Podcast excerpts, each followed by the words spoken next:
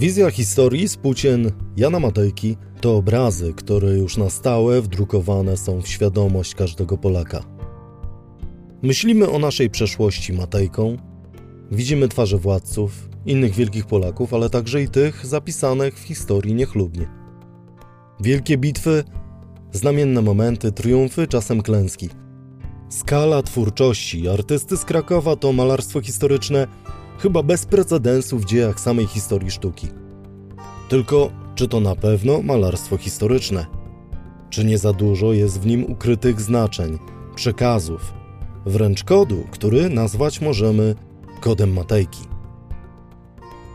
Jak układają się w tej sekwencji symboliczne figury władcy, zdrajcy czy mędrca? Powtarzalne i obecne w tak wielu z dzieł mistrza. To właśnie będzie tematem dzisiejszego odcinka. A moim gościem będzie profesor Wojciech Tygielski. Nazywam się Cezary Korycki i zapraszam na podcast Muzeum Historii Polski. Prześwietlenie. Inne historie Polski. Część pierwsza. Sztuka i historia. Dzień dobry, a dziś gościem podcastu Muzeum Historii Polski będzie profesor Wojciech Tygielski. Witam panie profesorze. Dzień dobry, witam serdecznie. I to jest wielki powrót, dlatego że pana profesora przez pewien czas u nas nie było, ale dzisiaj będziemy też rozmawiać nie o wielkich historycznych tematach. Ale to jest też wielki powrót, dlatego że nieustająco wielkim zainteresowaniem cieszą się poprzednie nasze odcinki z panem profesorem, które miałem przyjemność, mieliśmy przyjemność realizować. Zapraszam do poprzednich naszych spotkań. Miło mi to słyszeć. Dzisiaj tematem jest y, Jan Matejko i dzieje cywilizacji w Polsce głównie dzieje cywilizacji w Polsce, czyli ten najważniejszy cykl 12 prac Jana Matejki. Cykl, który zasługiwałby chyba na 12 oddzielnych odcinków, w których każda z tych prac byłaby omówiona w kontekście historycznym. Może kiedyś uda nam się taki cykl zrealizować, ale dziś porozmawiamy o mistrzu w kontekście całości, skondensujemy jego dorobek, dorobek w ramach jednego spotkania. Czym są w ogóle dzieje cywilizacji w Polsce i czy przede wszystkim sztuka Jana Matejki to jest malarstwo historyczne? Zastanawiałem się właśnie, jak można rozmawiać e, jednak w formie radiowej na tematy e, artystyczne, czy też na temat obrazów. Jest to na pewno możliwe, ale wymaga specjalnego kunsztu. Ja jako historyk interesuję się Matejką przede wszystkim z punktu widzenia tego, co on namalował, a nie jak to zrobił. I dzieje cywilizacji w Polsce, mnie się wydaje, że to nie jest może najważniejsze dzieło Matejki, bo przecież te wielkoformatowe, historyczne obrazy jednak swoim znaczeniem e, przeważają, ale ja widzę w tym jakieś takie, taką tajemnicę. Mianowicie, co on nam chciał naprawdę powiedzieć, malując 12 obrazów, które zatytułował właśnie tak. E, bo wziąłem sobie ściągawkę, żeby nie pomylić tytułów i kolejności, ale to jest tak, że pewne elementy tego cyklu są oczywiste. Pierwszy to jest zaprowadzenie chrześcijaństwa. To nie wymaga e, specjalnego komentarza. E, e, drugi to koronacja Bolesława Chrobrego. No to też jesteśmy przyzwyczajeni do tej fundamentalnego wydarzenia, jakim była koronacja i wszystko, co było z tym związane.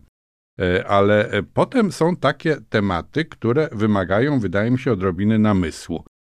Punkt trzeci przyjęcie Żydów, czyli zaleta migracji i zaleta otwartości na pewne e, zjawiska migracyjne, bo to jest e, na pewno namalowane w ciepłym stosunku do, do, do tego zjawiska, a jednocześnie e, mamy kilka jakby punktów dalej, powtórne zajęcie Rusi, bogactwo i oświata, czyli znowu ekspansja. Powtórne, no bo chrobry, a to się odnosi do Kazimierza Wielkiego i do naszego wtedy ekspansji na wschód jakby takie podkreślenie, że w obie strony dwa wektory, kunam i ekspansywne, pochwalane tutaj zdecydowanie, to są elementy, które umacniają państwo. Ale po drodze są dwa punkty, które mnie zawsze niepokoją. W Łęczycy pierwszy Sejm, spisanie praw, ukrócenie rozbojów. Chodzi o synod łęczycki 1180, ale to nie jest nieważne. Ważne jest to, że nagle on odnosi się do pewnego wydarzenia, które nie mieści się w naszym kanonie podstawowych faktów historycznych. I coś nam przez to chce e, powiedzieć. A drugi to jest klęska legnicka, odrodzenie. Cytuję specjalnie te tytuły, bo Matejko jest, czy był człowiekiem, który nam wszystko tłumaczył. To jest jego cecha absolutnie fundamentalna na tle, wydaje mi się, całego e, malarstwa historycznego i malarstwa w ogóle. Od niego dowiadujemy się, co autor chciał nam powiedzieć. Czyli nie to jest ważne przy interpretacji, żeby dociec, że to jest ten biskup albo ten wojewoda, bo to nam Matejko mówi. Tu stoi nuncjusz papieski, dlatego że on się przygląda wydarzeniom z roku. Czyli nie mamy tej tajemnicy, jeśli chodzi o intencję i o treść bezpośrednią, ale mamy tajemnicę, jeśli chodzi o tę treść głębszą. Więc proszę zobaczyć, e, Łęczyca i ta klęska legnicka są dwoma z dwunastu ważnymi elementami tego cyklu. E, dojadę do końca, jeśli pan pozwoli, bo ta całość wydaje mi się ma znaczenie. E, punktem ósmym jest chrzest Litwy. No to zrozumiałe, prawda? Ochrzciliśmy Polskę, ochrzciliśmy Litwę. Ale potem są co najmniej trzy punkty, które są związane z pośrednio Uniwersytetem, Akademią Krakowską, e, czy z edukacją. Bo jest obraz zatytułowany znowu, proszę zwrócić uwagę na ten opisowy tytuł. Założenie szkoły głównej przeniesieniem do Krakowa ugruntowane. Nie wnikajmy, dlaczego przeniesieniem. Wiadomo, że Kraków był od początku miejscem tej uczelni, ale założenie szkoły głównej, a te kolejne będą miały tytuły. Wpływ uniwersytetu na kraj w wieku XV, nowe prądy, husytyzm i humanizm. No wszystko jak, jak spis treści w podręczniku. I wreszcie złoty wiek literatury w XVI wieku, reformacja, przewaga katolicyzmu. Bardzo wiele miejsca poświęcił Matejko na ten moment budowania podstaw edukacyjnych społeczeństwa, żeby następnie okazać się bardzo lakonicznym, jeśli chodzi o ostatnie 200 lat naszych dziejów. Bo ten jedenasty już, przedostatni obraz cyklu jest zatytułowany Potęga Rzeczypospolitej u zenitu, złota wolność elekcja, ale chodzi o konkretną elekcję 1573, o Chowalezego. A następna jest Konstytucja 3 maja. Czyli całe 200 lat ostatnich mistrz pominął. Jakby nic się nie budowało. Ja mogę zrozumieć, że budowa istoty tej cywilizacji następowała wcześniej, ale mam taką obserwację nie do końca wyjaśnioną. Prosiłem o to moich studentów, też nie do końca mi potrafili powiedzieć, jak to rozumieją. Dlaczego właśnie jest takie przesunięcie akcentów na rzecz tego rozbicia dzielnicowego? Jakby w tym rozbiciu dzielnicowym budowano fundamenty przyszłego zjednoczenia państwa za tam Łokietka i Kazimierza Wielkiego, i potem jest ten reflektor skierowany na elementy edukacyjne. Mi się wydaje, że jest w tym jakieś przesłanie, z którego warto i dzisiaj korzystać.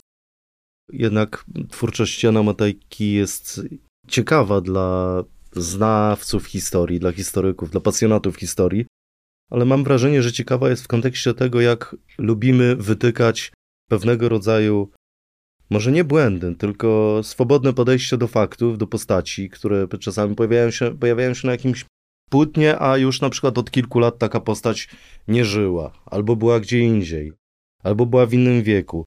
Ale nie o to chodzi przecież. Myślę, że zupełnie nie o to chodzi. Znaczy, analitycy, czyli osoby analizujące twórczość Matejki uwielbiają ustalenie właśnie tych niekonsekwencji, z których mistrz sobie przecież zdawał sprawę i nie łapiemy go tu na żadnych, e, na żadnych y, błędach e, rzeczowych. Drugim wątkiem jest to ustalenie, kto był e, pierwowzorem postaci, ale o tym zdaje się jeszcze będziemy rozmawiać. Otóż to jest moim zdaniem połączone z tym dydaktyzmem, który ja widzę u Matejki, że on potrzebuje poszczególnych elementów, więc umieszcza je w jednym wspólnym jakimś kontekście, bo jest mu właśnie potrzebny choćby nieżyjący senator w danym momencie do pokazania całości, całości obrazu. Mnie się wydaje, że warto na tę twórczość Matejki też patrzeć z punktu widzenia chronologii powstawania obrazów, dlatego że tak jak sobie kiedyś zestawiałem te daty powstania, bo tak to mamy pewną mieszankę, prawda? Znamy konkretne tytuły, a to jakiś Stańczyk, a to Unia Lubelska, a to Grunwald. Natomiast jak to się układa w cykl chronologiczny, to widzimy, że na początku są takie bardziej, wydaje się, moralizatorskie e, wątki. Jest Stańczyk z 1862 roku, czyli mamy tę scenę balu E, beztroski, a Stańczyk się martwi co będzie z Rzeczą Pospolitą. Jest kazanie skargi potem, czyli znowu samotny skarga, nie do końca przemawiający do, do słuchaczy, którzy zajmują się trochę czym innym.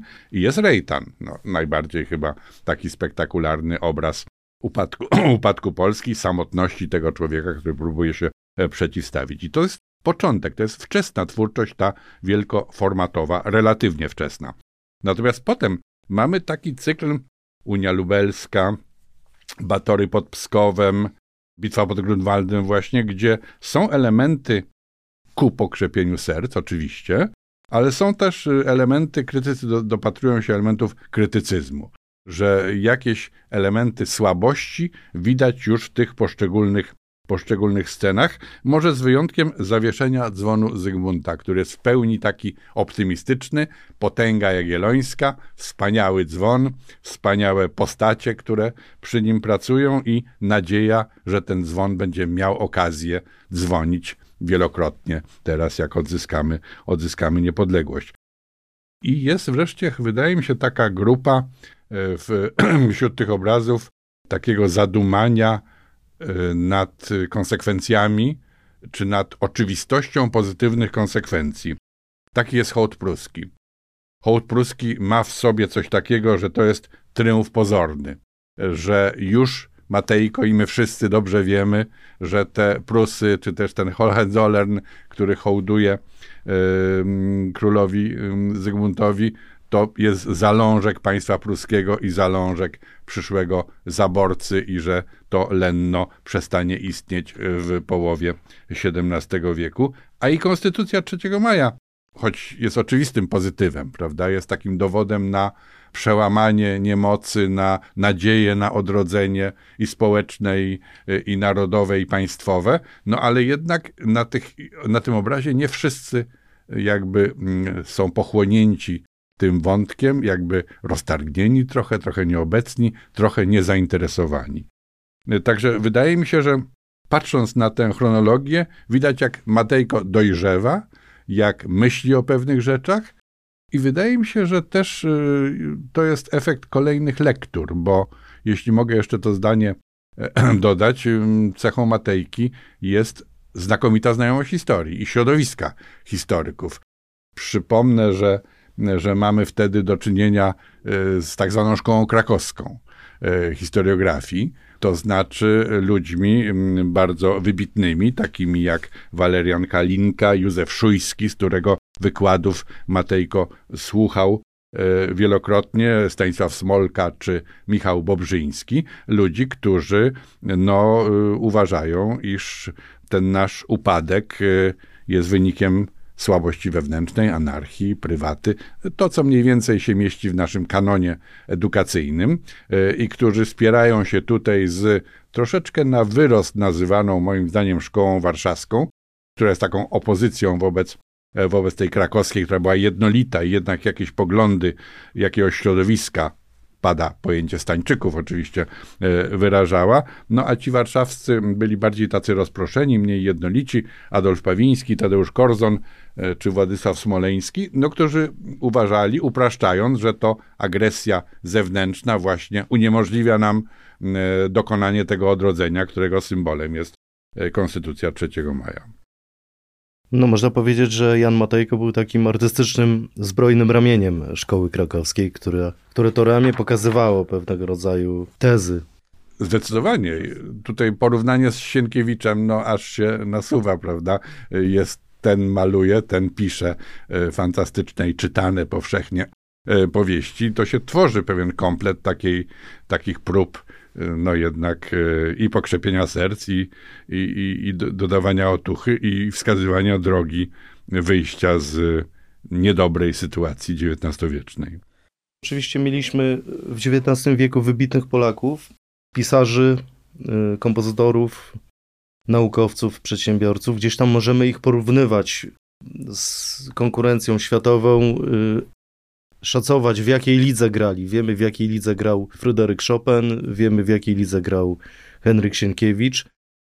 A w jakiej lidze malarstwa historycznego grał Jan Matejko, jeśli chodzi o, o świat? Wydaje mi się, że Nie było chyba takiego malarza, który z takim rozmachem ilustrowałby historię, a może się mylę. Tutaj nie aspiruję do bycia w pełni kompetentnym, więc wypowiadam się jako trochę amator, ale ja mam wrażenie, że że nie, że to jest unikalna zupełnie postać i unikalny warsztat i unikalne przesłanie i unikalna intensywność tego przesłania, taka skoncentrowana na pewnych konkretnych wodkach. No, co my mamy w klasycyzmie? No we Francji mamy e, e, Dawida, prawda? Dawida z jego śmiercią Sokratesa, czy z przysięgą Horacjuszy.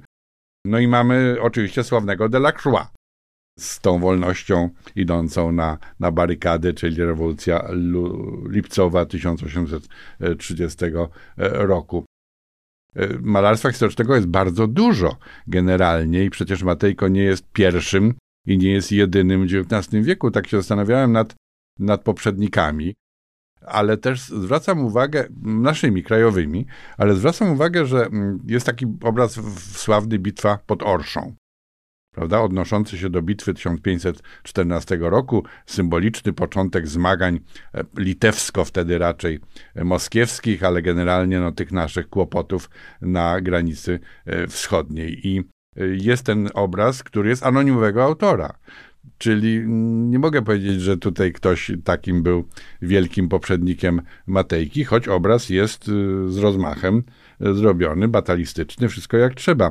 E, potem przyszło mi na myśl, że e, Tomasz Dolabella, czyli nasz Włoch, Włoch XVII-wieczny na dworze Wazów, Maras Nalworny i tak dalej, e, między innymi malował rzeczy, które można nazwać historycznymi, na przykład taką bitwę pod Lepanto. Ale to jest problem dla mnie definicji, bo trochę pan o to pytał, malarstwa historycznego. Dla mnie to są takie obrazy, które wykorzystują wątki historyczne w jakimś konkretnym celu. To znaczy, jest jakieś przesłanie, że jakoś powody użycia wątku historycznego się tłumaczą i jakieś intencje, e, wydaje mi się, stoją za malarzem. Więc y, myślę, że akurat bitwa pod Lepanto, poza tym, że uruchamiała e, wyobraźnię Europejczyków y, i to morska bitwa, Turcy, zagrożenie, to były no, jakieś takie hity epoki, no to nie była jakoś taka ważna dla, e, dla naszego polskiego, polskiej świadomości. Ale e, dochodząc do, do, no jest oczywiście Bacciarelli i tak dalej, no jest, jest Canaletto, jest mnóstwo malarzy, ale tej klasy, jeśli dojdziemy do XIX wieku i wydaje się, że tak samo jak Sienkiewicz sięga do, do przeszłości, w której szuka pociechy i takich dowodów na prosperity, jeśli to była Prosperity, e, no to Matejko robi, robi podobnie i ci malarze XIX-wieczni e, w związku z sytuacją XIX-wieczną, zaborczą i tak dalej, szukają też takich wątków, więc wydaje mi się, że malarstwa historycznego znacznie przybywa. Mamy Artura Grodgera, który jednak e, te całe cykle powstańcze, Polonie i tak dalej, jemu, jemu zawdzięczamy. Mamy Józefa Branta, którego ja bardzo lubię, zarówno ze względu na te kozackie XVII-wieczne e, wątki, jak też zwracam uwagę, to jest autor bitwy pod Chocimiem kolejnej, więc e, tych wcześniej Norblin. Norblin, który mm, też, no to szkice są na ogół, ale, ale jemu zawdzięczamy bardzo wiele, jeśli chodzi o realia historyczne. Czyli znowu pewien realizm, który na, mm, w sytuacji bardzo niewielkich zasobów ikonograficznych odnoszących się do tej kultury staropolskiej, zwłaszcza kultury politycznej, jak wyglądały sejmiki, kiedyśmy o tym rozmawiali, to zawdzięczamy naszą wiedzę w dużym, dużym stopniu e, Janowi Piotrowi Norblinowi, ale on też ma takie, takie dzieło jak Zaprzysiężenie Konstytucji 3 maja, często używane w różnych ilustracjach. Siemiracki, to też jest wielkie nazwisko i i też y, pokazujące, jak ta dawniejsza tym razem historia, ta, ta wspólna, ta starożytna inspirowała e, tego wielkiego twórcę. Więc mam wrażenie, że, że to jest zjawisko jednak bardzo mocno osadzone w XIX wieku i wiązałbym to z y, sytuacją polityczno-społeczną, bo nawet w twórczości Matejki widać wyraźnie, że przeżycia związane z powstaniem styczniowym jakoś odciskają się na jego, na jego świadomości, że e, on miał tam jakieś próby uczestnictwa w tym, w tym powstaniu, prawda, pomagania, a, a na pewno e, został wstrząśnięty wydarzeniami i represjami po, po powstaniowymi. Za chwilę przyjrzymy się ciekawym wątkom z kuchni artystycznej Jana Matejki, ale teraz może po chwileczkę o temacie, który jest bardzo intrygujący, bardzo ciekawy. Oczywiście dżentelmeni o pieniądzach nie rozmawiają, ale skoro ten Matejko był takim tuzem malarstwa historycznego, tyle tych dzieł namalował, tak duże znaczenie odgrywały i były kupowane przez największych arystokratów, jak za chwilę y, usłyszymy w Europie. Jaka była wartość tych dzieł y, Jana Matejki na, na dzisiejsze pieniądze, jeśli chodzi o, o dochody, jakie zapewniały jemu i jego rodzinie? O, wymaga pan ode mnie za dużo. To znaczy, ja pamiętam, że były jakieś aukcje y, kilkanaście lat temu różnych y, dzieł Matejki, no przecież nie tych pierwszorzędnych, tylko drugo i trzecie. One osiągały jakieś zawrotne sumy, więc tylko, na, tylko tyle mogę powiedzieć o współczesności. Natomiast są te rzeczy bezcenne, które się mieszczą w kanonie jego twórczości i możemy się zastanawiać, e, na ile one, ile one były warte w XIX wieku. No jak wiadomo, każda rzecz, jeśli ją chcemy sprzedać, tyle jest warta, ile ktoś chce za nią e, zapłacić. Więc padają w tych życiorysach Matejki e, imponujące sumy i imponujący nabywcy. Prawda? Wiadomo, że bitwę pod Grunwaldem kupił finansista warszawski, który nazywał się, jak się nazywał? Dawid Rosenblum, za 45 tysięcy, no właśnie, złotych, prawda? Florenów. E, tutaj ta e, nomenklatura e, zawsze sprawia nam pewien kłopot. To na pewno było mnóstwo pieniędzy i trudno to jednoznacznie przeliczać na płace, koszty utrzymania i tak dalej. No ale to była suma pozwalająca, wydaje mi się, utrzymać rodzinę przez kilka lat. Każdy artysta malarz, jeśli się utrzymuje i to z powodzeniem z twórczości artystycznej, no to jest sukces. E, jak wiemy, zwłaszcza dzisiaj, to nie każdemu się udaje. Więc Matejko z całą pewnością mógł spokojnie żyć z malarstwa. E, wiadomo, że kazanie skargi e, zostało sprzedane za 10 tysięcy złotych, to też te sumy rosną e, razem z upływem czasu, no bo Matejko robi się coraz sławniejszy. Ale zwracam uwagę może nie tyle na te sumy, bo jeszcze parę można by wymieniać. Chyba Batorego pod Pskowem kupił hrabia Tyszkiewicz, Benedykt Tyszkiewicz za z kolei 60 tysięcy E, złotych. No, sumy ogromne, ale zwracam uwagę, że Matejko nie tylko sprzedawał, prawda, że tam jest ten rodzaj patriotyzmu mistrza, który po pierwsze uruchamia zbiorową wyobraźnię, że na te obrazy Matejki się czeka, że o ich powstawaniu się informuje. To jest ciekawe, że to się czyta w prasie, że mistrz właśnie pracuje nad tym i nad tym. Mistrz kończy niż skończył. Wystawił w jakimś towarzystwie tam przyjaciół sztuk pięknych czy gdzieś tam i na przykład następują zbiórki społeczne, żeby to od niego kupić. Czyli jest taka współpraca ze społeczeństwem i jest, wydaje mi się, pełna akceptacja dla tej roli i pozycji Matejki w tych kręgach e, krakowskich. No i wreszcie jest ten przypadek z Sobieskim pod Wiedniem, kiedy Matejko postanawia ofiarować obraz papieżowi Leonowi XIII i jest cała taka akcja, która ma podłoże polityczne. Delegacja tam Tarnowski jedzie do, do, do, do Rzymu, ofiarowują obraz. Dzięki temu mamy takie ważne polonikum dzisiaj w muzeach watykańskich i możemy z radością na to E, wskazywać, no ale to jest działanie patrioty Matejki, który przecież nie myśli o komercji, tylko myśli o ogólnym, o ogólnym przesłaniu. E, podobnie e, Astronom Kopernik to jest ten ostatnio często pokazywany obraz w związku z rokiem kopernikowskim, czy też kopernikańskim. Znowu astronom Kopernik, czyli rozmowa z Bogiem. Ten bardzo ciekawy i piękny obraz został zakupiony znowu ze składek społecznych, żeby podarować uniwersytetowi. Czyli jest to jakaś wspólnota e, ludzi, którzy starają się e, to nasze patrimonio storico, że, e, że użyję tego określenia włoskiego, wzbogacać i Matejko jest tu bardzo ważnym elementem. Cesarz chyba kupił, nie pamiętam, Rejtana. Tak. Pamięta pan? Rejta, Rejtana chyba. Franciszek Józef. Franciszek Józef kupił. No więc znowu mamy tę Galicję. Mamy, musimy pamiętać o, o tej scenerii, w której je, są Austro-Węgry, jest dobry cesarz Franciszek i jest Kraków, e, nie tak daleki od Wiednia. Część druga. Władca. Z hotelu poszedłem prosto do mariackiego kościoła na nabożeństwo.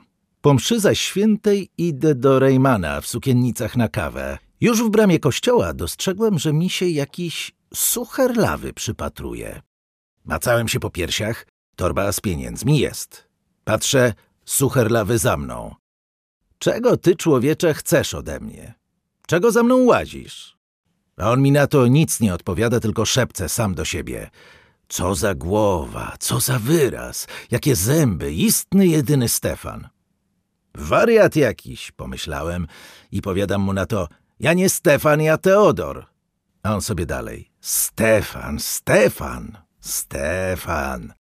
Machnąłem ze złością ręką i odwróciłem się. Myślę, wariat, skończonym niech ci będzie Stefan, lecz on w tej chwili Musiał się domyśleć mego zamiaru, bo nagle roześmiał się delikatnie i kłaniając się nisko, zarekomendował się. Jestem Matejko. Przyznam się, żem zgłupiał. On to swoje Matejko powiedział tak, jakby był jakimś wojewodą. Widocznie myślał, że każdy musi wiedzieć, co to jest Matejko. Pomyślałem jednak, dobrze, że Matejko, a nie złodziej. Tak spotkanie z mistrzem opisywał pewien szlachcic z Podola, Teodor Tuchowicz, który nieopatrznie przybył do Krakowa w interesach i nieopatrznie wziął udział w castingu na postać Stefana Batorego. Trzeba przyznać, że wizerunek królów polskich, który mamy przecież wdrukowany nomen omen w podświadomość, z uwagi na poczet królów Polski, czy nawet banknoty, które pamiętamy przecież już od lat dziecięcych. Ale ten poczet jest delikatnie mówiąc umowny. Te wizerunki tych naszych władców są wysoce umowne. Bardzo umowne. Matejko podobnież korzystał z rodziny i znajomych i takich właśnie dziwnych ludzi spotkanych na ulicy. Podobno nawet królowa Bona to jest wizerunek jego małżonki czytaliśmy te same opracowania, widzę, no bo też cała moja wiedza na ten temat jest z dość licznych opracowań e, na temat Matejki i z tych wspomnień Mariana Gorzkowskiego. To może warto to nazwisko tu przytoczyć. Przyjaciel, współpracownik Matejki, któremu też zawdzięczamy szalenie wiele e, faktów i informacji na temat e, kuchni artystycznej mistrza. E, natomiast y, wracając do tych postaci władców, tak się zastanawiam, bo na pewno pamiętam, że Zygmunt August, e, jak jest scena Unii Lubelskiej. Na obrazie Unia Lubelska Zygmunt August jest taki brodaty, z takim nieprzeniknionym spojrzeniem, jakby był nieobecny. Wydaje mi się, że to też warto się nad tym zastanowić, czy, czy to wydarzenie historyczne i czy to jest jakiś komentarz jakieś zdystansowanie się w stosunku do, do tego faktu historycznego, który ja zawsze uważałem za super, super pozytywny jednoznacznie, dopóki nie zacząłem spotykać e, historyków litewskich, e, którzy mi mówili, że to ta Unia Lubelska cała to jest przejaw ekspansji polskiej i w ogóle byliśmy bardzo, bardzo wtedy mocarstwowi w tym rozumieniu tego połączenia e, polsko-litewskiego czy polsko-litewsko-ruskiego. Mam też takie, pamiętam e, w, na obrazie Rejtan e, jest portret carycy Katarzyny, który wisi na ścianie. I ona z tego portretu patrzy na to, co tutaj się dzieje. To też w tym jest taka pewna siła i, i emocja, taki pewien cynizm, powiedziałbym, e, tej politycznej e, patronki. Wreszcie, jeśli chodzi o wyrazy twarzy, które dla mnie nie są jednoznaczne, a dotyczą władców albo prawie władców, to chętnie bym wymienił Batorego pod, pod Pskowem jeszcze raz, gdzie mamy postacie oczywiście króla Batorego, i kanclerza Zamojskiego, no bo to jest ten duet, który e, wtedy e, dominuje. I o ile e, Zamojski patrzy na jakby przebieg całego tego ukłonu, czy też y, ukorzenia się przed władcą Batorym z takim zaciekawieniem, z takim wzrokiem bystrym, wydaje mi się pełnym satysfakcji, to mam wrażenie, że Batory ma przymknięte oczy. I znowu ja się pytam, czy ci nasi królowie u Matejki są troszeczkę zdystansowani od tego, co się dzieje, od tych wielkich wydarzeń, czy może y, uświadamiają sobie nietrwałość e, tych e, wątków, których są uczestnikami i autorami. W tej części rozmawiamy o władcy, o wizerunku władcy w dziełach Matejki. A które z tych przedstawień może być uznane za takie najbardziej kontrowersyjne? Chyba nie wskażę.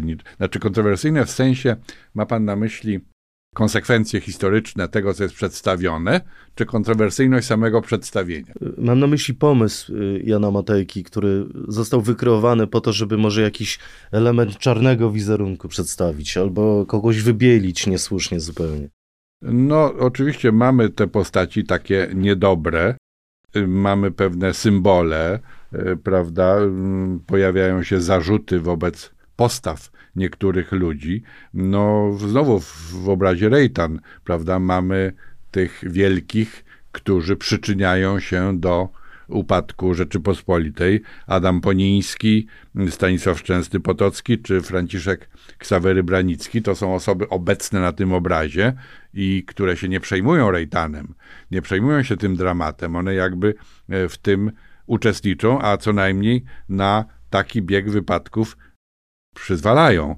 E, natomiast takich niedobrych postaci e, wiele bym nie znalazł na obrazach Matei, bo to jest to pewna zbiorowość ważna. Tak jest w bitwie pod Grunwaldem, e, tak jest w Kościuszko pod Racławicami, gdzie mamy wielość osób, typów, które składają się na pewne, na pewne wydarzenie. I znawcy, chyba czytałem kiedyś u profesor Poprzęckiej, taką uwagę, że tam jest taka wielość fizjonomii e, na obrazie Bitwa pod Grunwaldem, że to nie jest tłum jednolity, tylko że przypatrując się możemy znaleźć bardzo różne, różne postacie, że to coś znaczy, że dopiero złożenie w jedną całość tych różnych postaci tworzy obraz, o który Matejce chodziło. Jest też taki obraz a propos niedobrych ludzi, otrucie królowej Bony.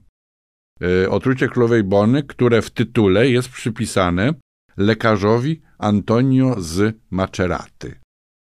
E, ja cały czas się uczyłem i profesor Cynarski, krakowski historyk, który to przed laty próbował badać, no że odpowiedzialnym za otrucie Bony, jeśli do niego doszło, był niejaki Papakoda. Ale czy to był Antonio z Maceraty, czy Papakoda, wszystko jedno, mamy scenę, w której ktoś naszej królowej podaje truciznę. No, trudno o bardziej brzydkie intencje niż w wykonaniu tej osoby. I ona rzeczywiście ma taką chytrą twarz, bo Matejko, co by nie powiedzieć, potrafił zilustrować to, co miał do powiedzenia w sposób absolutnie perfekcyjny. Część trzecia. Zdrajca. Anna Walewska, córka generała Karwickiego, a przez matkę wnuczka Jacka Małachowskiego, bardzo już wiekowa i bardzo poważna, ze łzami skarżyła się przed Matejką samym za swego dziada. Dowodziła, że w roku 1773 on był bez winy. Miała rację, ale Matejko odpowiadał, że nie był bez winy w roku 1792. Matejko sądził, że spełnił obowiązek, misję, ale niemniej, gdyby był widział taką starość sędziwą, czcigodną, jak drżąc na całym ciele, z łkaniem w głosie, na krótko jeszcze przed śmiercią wspominała, że ją zranił w najdotkliwsze, najboleśniejsze miejsce serca, byłby doznał on znowu bardzo bolesnego uczucia. Teraz porozmawiamy o innym motywie z dzieł Jana Matejki. Tym motywem jest zdrajca, poprzedniej części pytałem pana profesora o kontrowersyjnego władcę, a tutaj już będzie w tej części bardzo kontrowersyjnie. Kontrowersje Matejko wzbudzał za życia. Przed chwilą wysłuchaliśmy historii związanej z Rejtanem. To dzieło budziło w Krakowie ogromne emocje. To jest bardzo ciekawe, że wnuki i prawnuki tych osób na tym dziele zilustrowanych planowały nawet odkupienie Rejtana, schowanie, a nawet zniszczenie, bo było im zupełnie niezręcznie, że ich przodkowie są przedstawiani w takiej, a nie innej roli. Ostatecznie Rejtana zakupił, tak jak mówiliśmy wcześniej, cesarz Franciszek Józef i chyba dzięki temu miłościwie panującemu cesarzowi tego Rejtana możemy dzisiaj podziwiać. Jak z tą recepcją?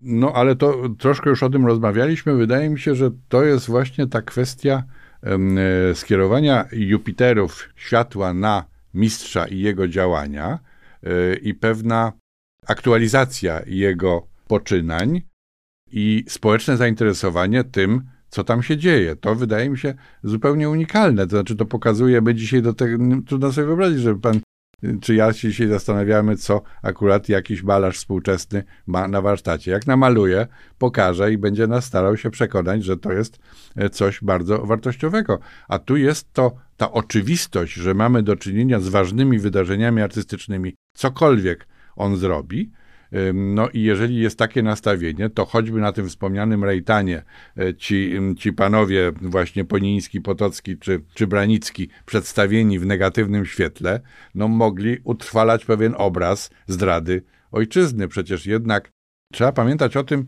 jak, tak sobie wyobrażam, w czasach e, zaborów, jak palącym problemem były przyczyny upadku państwa, słabości, szukania odpowiedzialności. No przecież trzeba to jakoś było sobie opowiedzieć, jakoś wytłumaczyć. To musiało być bardzo bolesne. To trwało bardzo długo. Więc wyobrażam sobie, chociaż tych wątków, e, o które Pan wspomniał, bardzo ciekawych, nie studiowałem, e, że kolejne generacje miały poczucie utrwalenia pewnego obrazu negatywnego swoich przodków. No i teraz jak to można jak y, można reagować. Dzisiaj to w ogóle jest niemożliwe, o czym się parę razy przekonałem, bo internet wszystko ma w sobie i zachowuje, prawda? No tutaj jest taka szansa, że dokonamy jakiejś cenzury. Wykupimy nakład, kupimy obraz, który źle o nas świadczy. To też pokazuje, jak to jest ograniczone w skali, prawda? Dzisiaj, no jeszcze nakład to ja pamiętam czasy, kiedy kiedy autor e, czegoś, czego się wstydził, e, nerwowo próbował e, wykupić nakład, nawet w świecie naukowym. No ale wtedy to, to, to rozumiem było jednak, jednak łatwiejsze. Kiedyś rozmawialiśmy o dyplomacji, pamiętam, i że to też dla tej dyplomacji, na przykład rosyjskiej, są bardzo ważne elementy, żeby wytrzeć z pamięci, z obrazów i z książek takie, takie fragmenty relacji polsko-rosyjskich, które są dla nich jakoś tam niekorzystne, prawda? To kaplicy moskiewskie i tak dalej. To są bardzo ciekawe zabiegi pokazujące, jak wielkie znaczenie ci ludzie przypisują no, takim właśnie wizerunkom.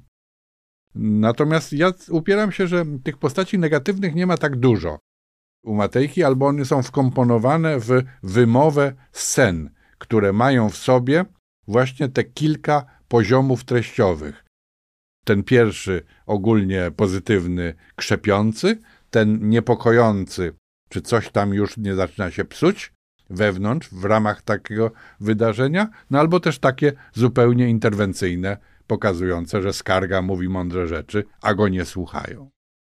Postaci postaciami, ale są przecież także rekwizyty różne, które się na tym obrazie, na tych obrazach pojawiają. Opowiedzmy może troszkę o tych nieoczywistych różnych rekwizytach, które gdzieś tam y, są dla bardziej uważnych odbiorców, wymowne.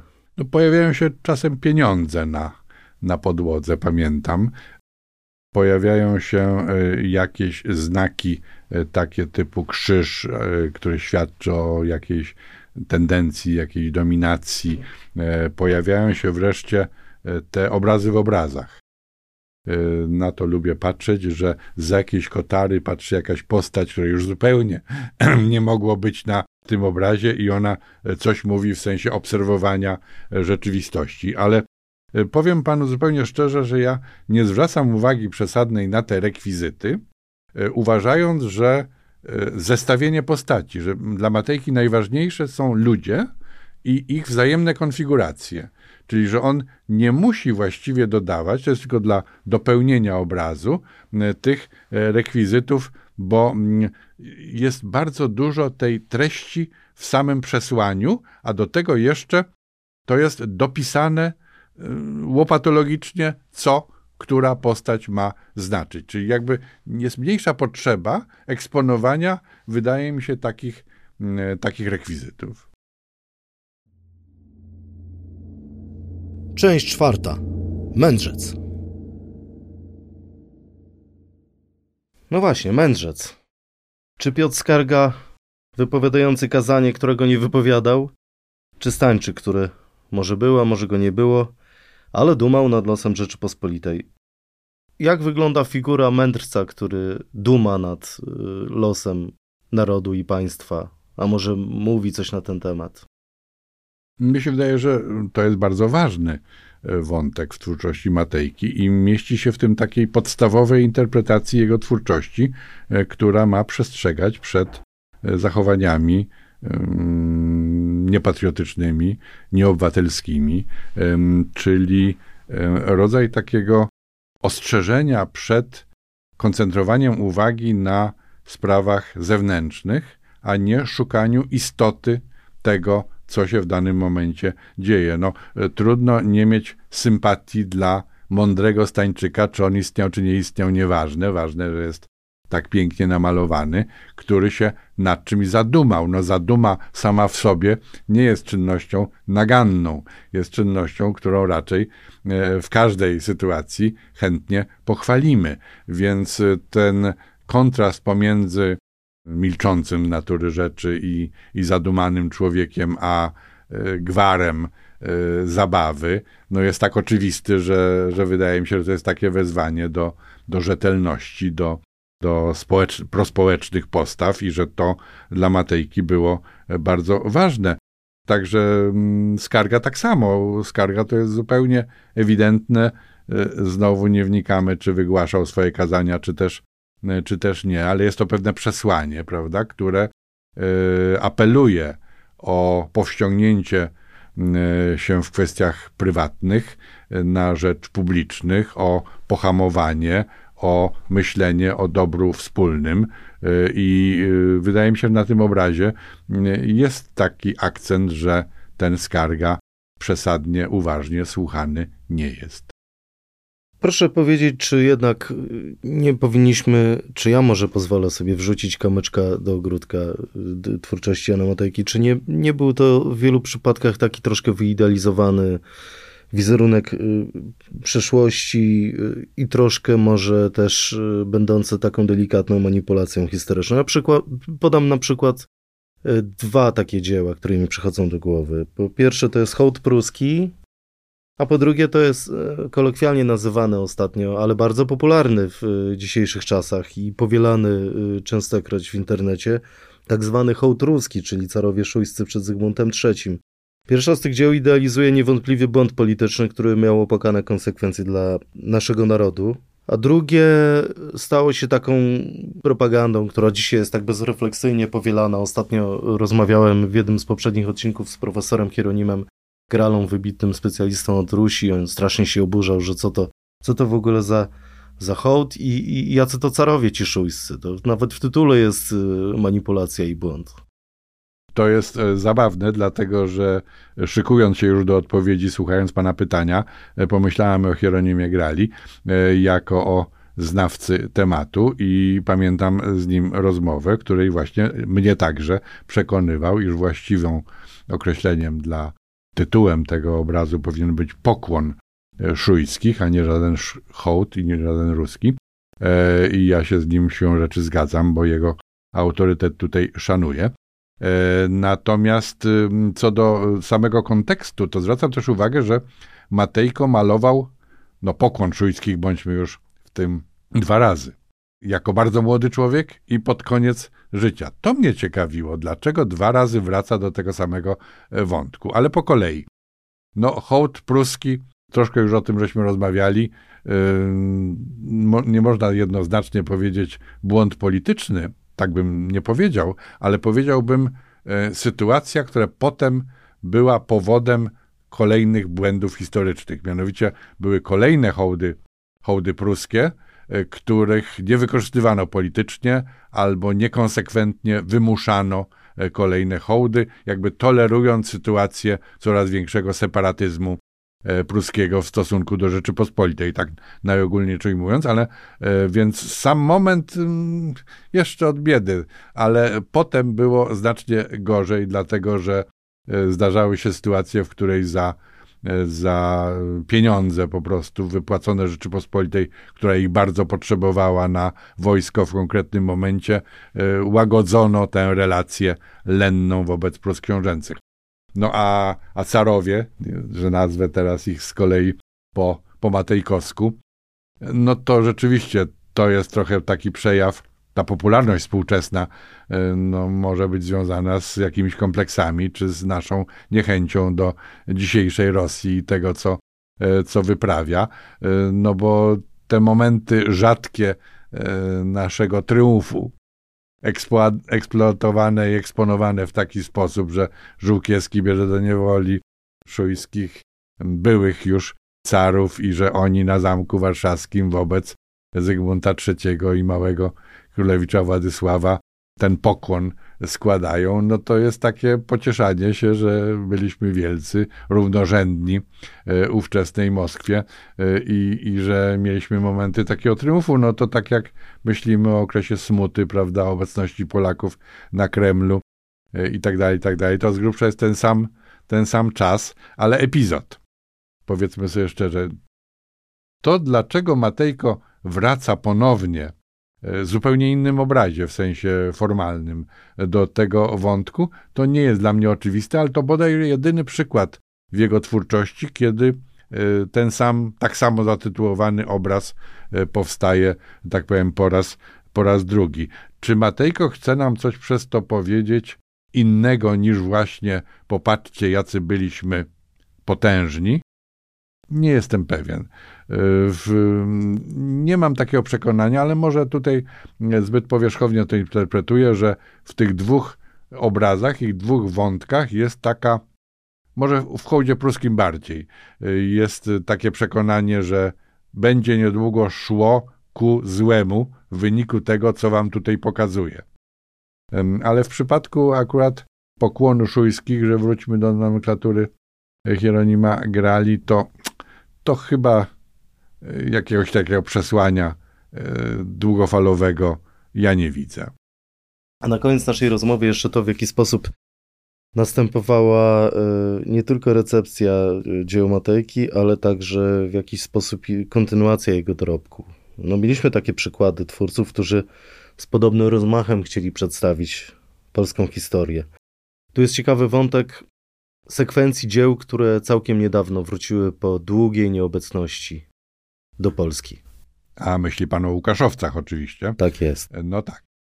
To dla Muzeum Historii Polski będzie na pewno bardzo ważny, ważny eksponat i bardzo się cieszę, że te obrazy e, wróciły. No, ponieważ one było o nich głośno ostatnio, więc e, może nie warto tak szczegółowo o tym opowiadać, ale to, co wydaje mi się ważne, to to, że na tę wystawę światową w Nowym Jorku 1939 roku, 1939 roku otworzoną, e, no przygotowywano polską ekspozycję.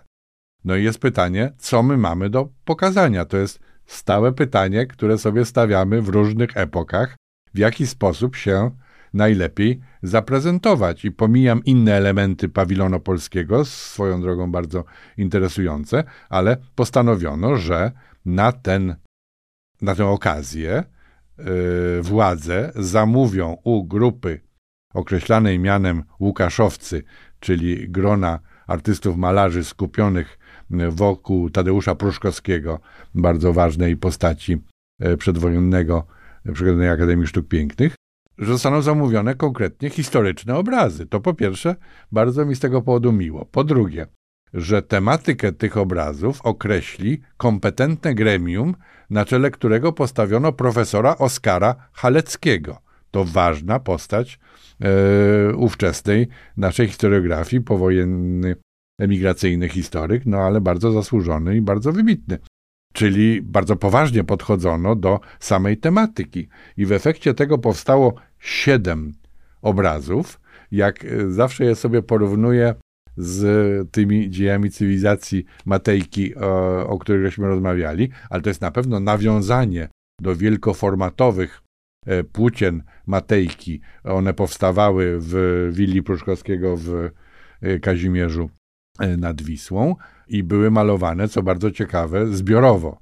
Znaczy, tak rozumiem, terminy piliły, że poszczególni malarze w tym gronie, a było ich chyba nastu, 10-11, E, wykonywali fragmenty obrazów, czyli to naprawdę praca zbiorowa, jeden lepiej głowy, drugi lepiej to malował i to jakoś bardzo sprawnie poszło. Ale ta tematyka dla mnie historyka jest oczywiście najważniejsza. Wybrano chyba takie e, wątki, które e, no, świadczyły o pewnej międzynarodowej roli roli Polski, no bo na tym Nowym Jorku trzeba było jakoś to zaznaczyć, ale pewne rzeczy się w oczywisty sposób powtarzają w stosunku do Matejki. Punkt pierwszy, spotkanie Bolesława Chrobrego z Ottonem III, czyli jesteśmy u grobu świętego Wojciecha, rok tysięczny, mamy ten kanoniczny punkt.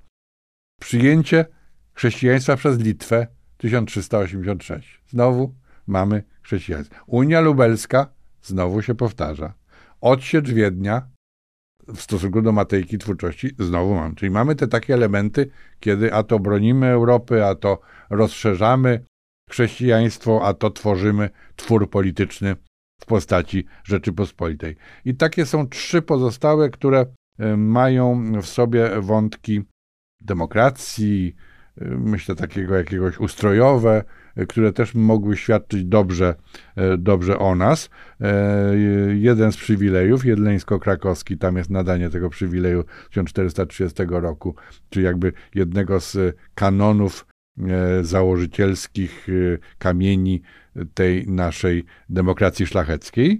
Uchwalenie konferencji warszawskiej 1573, czyli mamy tolerancję religijną jako symbol naszej unikalności, którą się e, zawsze chętnie szczyciliśmy. Czy ona była prawdziwa, czy nie, to jest zupełnie inny temat, ale to należy do kanonu e, tego, czym się chwalimy. I wreszcie Konstytucja 3 maja, znowu nikt jej nie opuszcza, bo to jest klamra i bo to jest pewna nadzieja na nowe, nowe otwarcie. Czyli bardzo, ponieważ jest mniej tych obrazów, to wydaje mi się, że bardziej spójny program i spójne przesłanie jakiego dokonali uczeni na czele z Oskarem Haleckim i wykonawcy na czele z Tadeuszem Pruszkowskim. Także ja bardzo lubię ten cykl i uważam, że to jest e, bardzo dobra kontynuacja Matejki. No to na koniec, panie profesorze, chciałem zaskoczyć pana pytaniem, e, gdyby Jan Matejko pojawił się tu nagle za dotknięciem magicznej różdżki w roku 2024, to to jakie dzieło z tej historii pomiędzy jego śmiercią a naszymi współczesnymi czasami mógłby namalować z naszej historii? Z naszej historii? No, myślę teraz, bo jestem całkowicie zaskoczony, ale Piłsudski z więzienia niemieckiego zwolnionym. I mamy, zajeżdża tutaj nam gdzieś na ten, na ten dworzec, prawda? Albo Demokracja w kryzysie, żeby zostać przy międzywojniu i coś na moście Poniatowskiego, 26 rok i następuje to bolesne bardzo e, starcie z jednej strony racji politycznych, z drugiej strony racji też politycznych i demokratycznych, czyli taki smutny moment. No, wątków II wojny, czy, czy wszystkich tych okropieństw to przecież by, by nie zabrakło, ale ale ja wiem, gdyby Matejko miał dalej malować, to jakiś piec martenowski też by y, pewnie mógł y, namalować, czy nową hutę z jakimś birkutem. Y, wie pan, tak sobie zacząłem wyobrażać, podaj cegłę, ale w wykonaniu Matejki to mogły być przepiękne rzeczy. No i dalej już się boję, boję ciągnąć dalej, prawda? Zgoda przy okrągłym stole osiągniona. Proszę sobie wyobrazić taki, taki obraz z Wałęsą i Kiszczakiem, Geremkiem, Mazowieckim i tak dalej, i tak dalej. No ale to mnie pan wciąga w bardzo niebezpieczną i chyba dłuższą rozmowę, a domyślam się, że nasz czas dobiega końca, przynajmniej dziś. Nie no, dziś to oczywiście może budzić wiele komentarzy, ale przypomnę, że Konstytucja 3 maja także budziła w swoim czasie też swoje kontrowersje. No oczywiście, oczywiście. Znaczy ja tutaj mm, zatrzymałem się przy tym okrągłym stole, ale oczywiście mogę sobie wyobrazić spokojnie różne, e, różne wątki tej Polski już niepodległej po 1989 roku, ale chyba jednak musiałbym się nad tymi dłużej zastanowić, a zaskoczenie było pełne. Cieszę się, że mi się udało i dziękuję za kolejną ciekawą rozmowę. Bardzo dziękuję. Do zobaczenia. Dziękuję bardzo za wysłuchanie odcinka i zapraszam do subskrypcji kanału Muzeum Historii Polski, bo dzięki temu nie przegapicie Państwo kolejnych naszych materiałów. Zapraszam także na cykl Rzecz Historyczna, w którym niezwykle ciekawie o dwudziestowiecznej historii Polski opowiada dr Michał Przeperski. Filmy z cyklu Rzecz Historyczna znajdziecie Państwo także na kanale YouTube'owym Muzeum Historii Polski. Cezary Korycki, do usłyszenia.